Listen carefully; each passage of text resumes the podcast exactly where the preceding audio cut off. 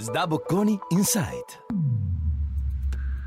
Bentrovati all'ascolto dei podcast di Sdabocconi Insight, l'hub dei contenuti e cultura manageriale di Sdabocconi School of Management. Sono Laura Colm e sono researcher in marketing and sales in Sdabocconi e head of core team del lab di ricerca Mobius di Sdabocconi sulla smart and sustainable mobility e mi occupo di marketing e vendite nei contesti business to business, di marketing dei servizi e di metodi di ricerca qualitativi. In questo podcast vi parlerò di End Users and Future Mobility, le esigenze della domanda in un contesto di incertezza tecnologica. Pochi contesti, se ci pensiamo, stanno così radicalmente, profondamente, ma anche rapidamente cambiando come i trasporti e la mobilità, questo comporta non poche sfide, se ci pensiamo, per gli utenti finali, cioè consumatori, e per le loro decisioni, ma anche per le aziende che devono soddisfare i bisogni pur muovendosi a loro volta in un perimetro piuttosto incerto e comunque in continuo divenire dal punto di vista tecnologico. Infatti, shock esogeni come naturalmente il Covid, la mancanza di materie prime a cui tutte le aziende eh, sono state in qualche modo esposte, ma anche le instabilità geopolitiche più recenti, i nuovi modelli di business digitalizzati, come ad esempio il car sharing o come può essere il mobility as a service, ma anche le innovazioni radicali come soprattutto l'elettrificazione, ma in prospettiva anche la guida autonoma, stanno tutti drasticamente cambiando i tradizionali paradigmi della nostra mobilità urbana. In un contesto del genere, che è appunto in così rapida evoluzione, con standard tecnologici ancora in definizione, senz'altro una sfida per le aziende di mobilità è quella di comprendere a fondo veramente le percezioni, i comportamenti, le aspettative dell'utente finale al fine di calibrare poi meglio la propria offerta commerciale. Spesso infatti eh, chi si occupa comunque di offerta, come possono essere ad esempio le case auto, è prevalentemente concentrato sul dato oggettivo, mentre il consumatore in realtà decide invece sul percepito. Capire quindi quali sono le percezioni, le caratteristiche, però anche proprio le incertezze, i desiderata e le contraddizioni che contraddistinguono gli utenti finali di mobilità è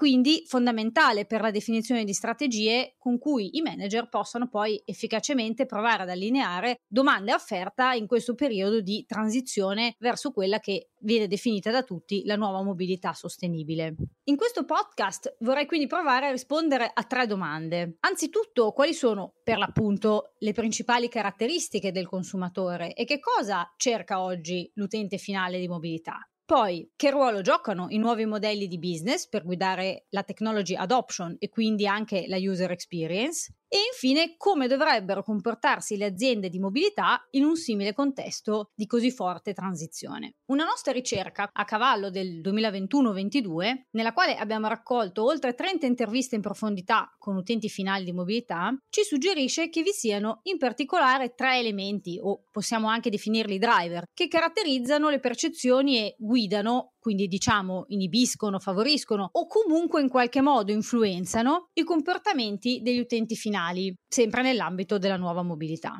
Quali sono questi tre elementi? Anzitutto c'è il bisogno di mantenere il controllo, poi c'è il bisogno di rassicurazione e infine l'interesse a compiere, dove possibile, scelte sostenibili anche dal punto di vista ambientale. Partiamo dal primo, quindi la ricerca di controllo. Siamo in un contesto in cui, come abbiamo detto, si passa sostanzialmente da due standard prevalenti, chiari, che sono benzina o diesel, per i quali si può fare rifornimento ovunque, con tempi certi, a una serie di varianti che adesso sono meno conosciute e spesso si celano dietro ad acronimi quali BEV, che sta per Battery Electric Vehicle, ovvero auto elettriche a batteria, o HEV, Hybrid Electric Vehicle, ovvero veicoli elettrici che esistono a loro volta nelle varianti plug-in hybrid, mild hybrid e tutte quelle che ci possono venire in mente. Queste varianti presentano prezzi più alti delle auto con solo motore termico, soprattutto le auto elettriche hanno minore autonomia, tempi di ricarica che si sa essere più lunghi, ma spesso poi non se ne conoscono esattamente le tempistiche e le dinamiche, e né si sa di preciso dove siano queste stazioni di ricarica, che appunto nel percepito del consumatore sono comunque sempre ancora troppo poche.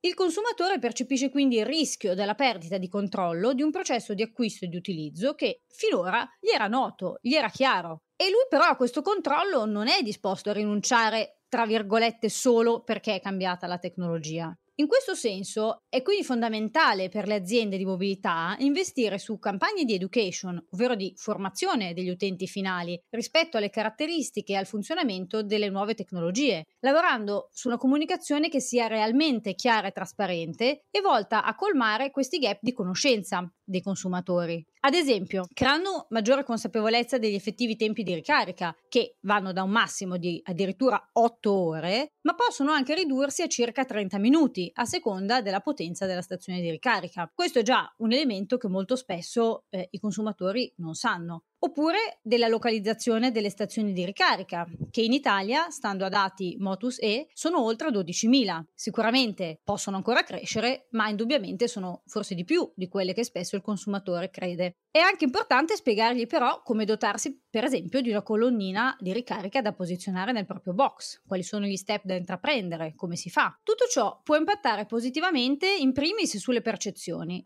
ma poi anche sull'effettiva esperienza dell'utente finale. Il secondo bisogno, che gli utenti manifestano è quello di rassicurazione. Questo scaturisce prevalentemente dal fatto che, in aggiunta a tutto quello che abbiamo appena detto, è difficile per il consumatore valutare ex ante i rischi associati a una scelta sbagliata di un nuovo veicolo, da cui scaturisce il timore di ritrovarsi, in caso di acquisto, a disporre di fatto di un bene molto costoso, presto obsoleto, data la velocità con cui si evolve la tecnologia, e quindi anche difficilmente rivendibile un domani. Questa era una certezza che c'era nel tempo, cioè di poter rivendere la propria auto un domani in un mercato di seconda mano. E su questo c'è un grosso punto di domanda per il futuro.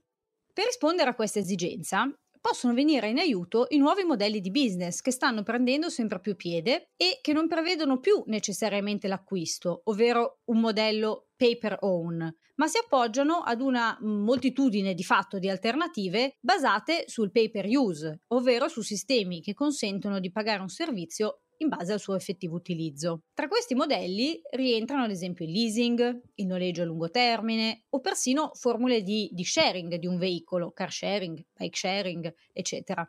In un simile contesto di incertezza, quindi, in cui il cliente eh, spesso non sa cosa sia meglio per lui, resta importante da un punto di vista aziendale, permettere al consumatore di fare outsourcing dei rischi percepiti. Cosa vuol dire? Cioè ribaltandoli sui fornitori di mobilità, e poter quindi avere a disposizione per i propri spostamenti sì un'auto nuova dal punto di vista tecnologico, moderna, non inquinante, ma senza doversi accollare il rischio legato alla proprietà di un bene potenzialmente difficile da rivendere in un prossimo futuro. Infine, quando chiediamo ai consumatori che ruolo hanno la sostenibilità e il rispetto dell'ambiente nella loro vita quotidiana, Ovviamente quasi nessuno è indifferente al tema o risponde naturalmente di essere contento di inquinare, ma anzi ci dicono che per loro sarebbe effettivamente molto importante fare la loro parte e loro vorrebbero circolare con un veicolo meno inquinante. Tuttavia, in pochi hanno già compiuto in realtà questo passo, perché nessuno vuole o se la sente di complicarsi la vita, anche alla luce delle numerose complessità di cui abbiamo discusso finora.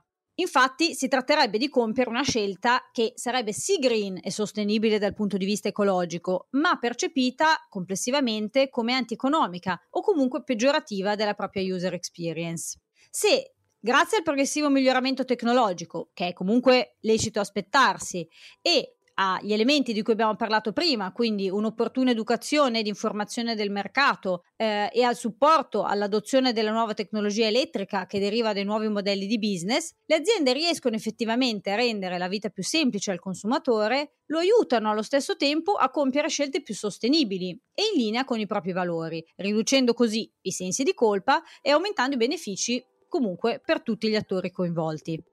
Io sono Laura Colm, Researcher in Marketing and Sales in Sdabocconi e Head of Core Team del Lab di ricerca Mobius di Sdabocconi sulla Smart and Sustainable Mobility. Vi ringrazio per l'ascolto e vi do appuntamento con il prossimo podcast di Sdabocconi Insight.